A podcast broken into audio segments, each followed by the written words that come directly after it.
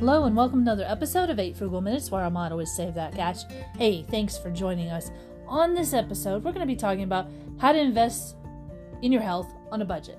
Seriously, are you wondering how to be healthy on a budget and trying to keep a good lifestyle, a decent weight, and of course, eating your best things that's good for you?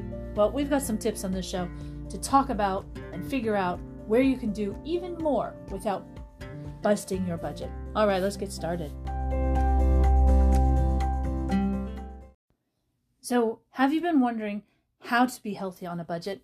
Not just eating. Eating healthy is important, and of course, it is definitely necessary if, to look and see what you can do on a budget, but just overall, how to be healthy on a budget. You know, sometimes budgets cut those things in our lives that perhaps shouldn't be cut or need to be adjusted. And you have to ask yourself, all right, so if I am trying to be healthy on a budget and there is really, really tight circumstances, what can I do to make things happen? And on this podcast, we're just going to briefly talk about some tips to actually move you forward, things that you can consider doing um, within your own local community. And that's really important because you know, not every tip is one size fits all. In fact, that's impossible. What it is is the adaptability of a tip to your local circumstance. And that's really important, especially when it comes to health. We all have different needs, desires, and wants. And sometimes we're focusing on a health crisis and we're still trying to be healthy and keep it within the budget. And it always gets a little tense. So, the first thing to talk about is when you're talking about healthy on a budget, you're talking about healthy food. And an easy way to save some cash is to think about how to plan your food meals. Of course, planning your recipes, perhaps shopping with a list, you know, knowing what coupons you might have, using the loyalty programs of your grocers, and really thinking about what is going to go in your cart that you're going to buy. Of course, you can always fall back and put together a garden if it's something you want. And of course, if you have health issues where there's certain foods you don't want to eat, you can accommodate that. So, healthy eating on a budget is probable and is even possible in almost every situation, even if you have serious restrictive dietary concerns. Then there's a step further. To be healthy, you also have to like move about, have exercise, do that kind of thing. Get out in the world, you know, take care of your body overall. And one of the things that a lot of people do when they have money is go to the gym. Now, I don't know about you, but for me, going to the gym is not probable right now. It's just not something to do on my budget. One of the things I have been doing is I have been watching those great YouTube videos, which they do a lot of different um, stretches and exercise routines. There are some amazing fitness instructors on YouTube, as well as other video platforms that really offer free stuff that you can get jazzed into and you can create a routine that way.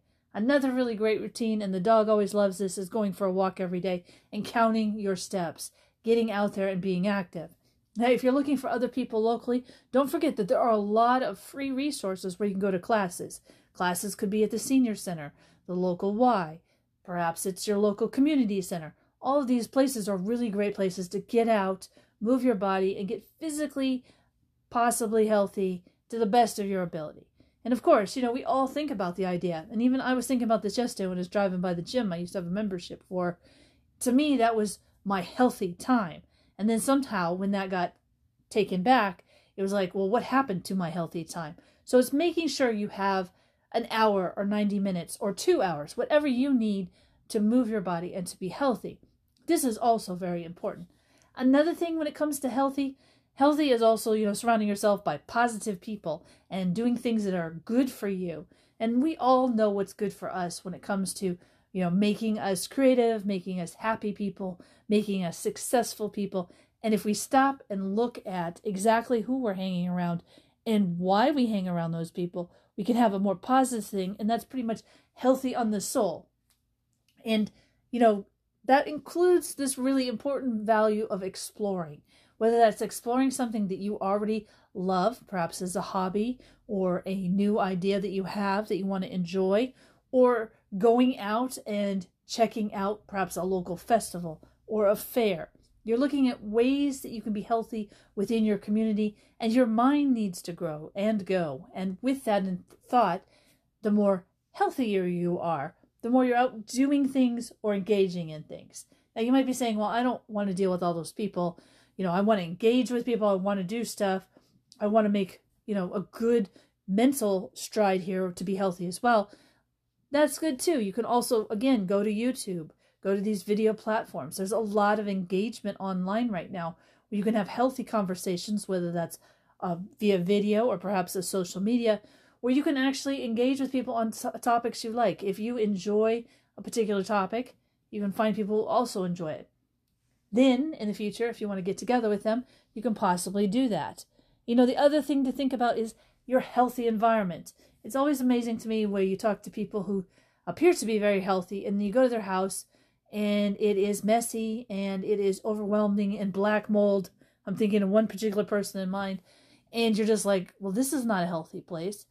Part of being healthy and getting it together includes having your place comfortable to you in a healthy environment, making sure there's, you know, no mold, making sure that you have uh, plenty of sunlight, that you are excited to live where you live and is comfortable and is, uh, you know, not too cluttered. Although cluttering is to whatever anyone's avail is, so you have to be careful how much too little or too much. And then, of course, just being comfortable.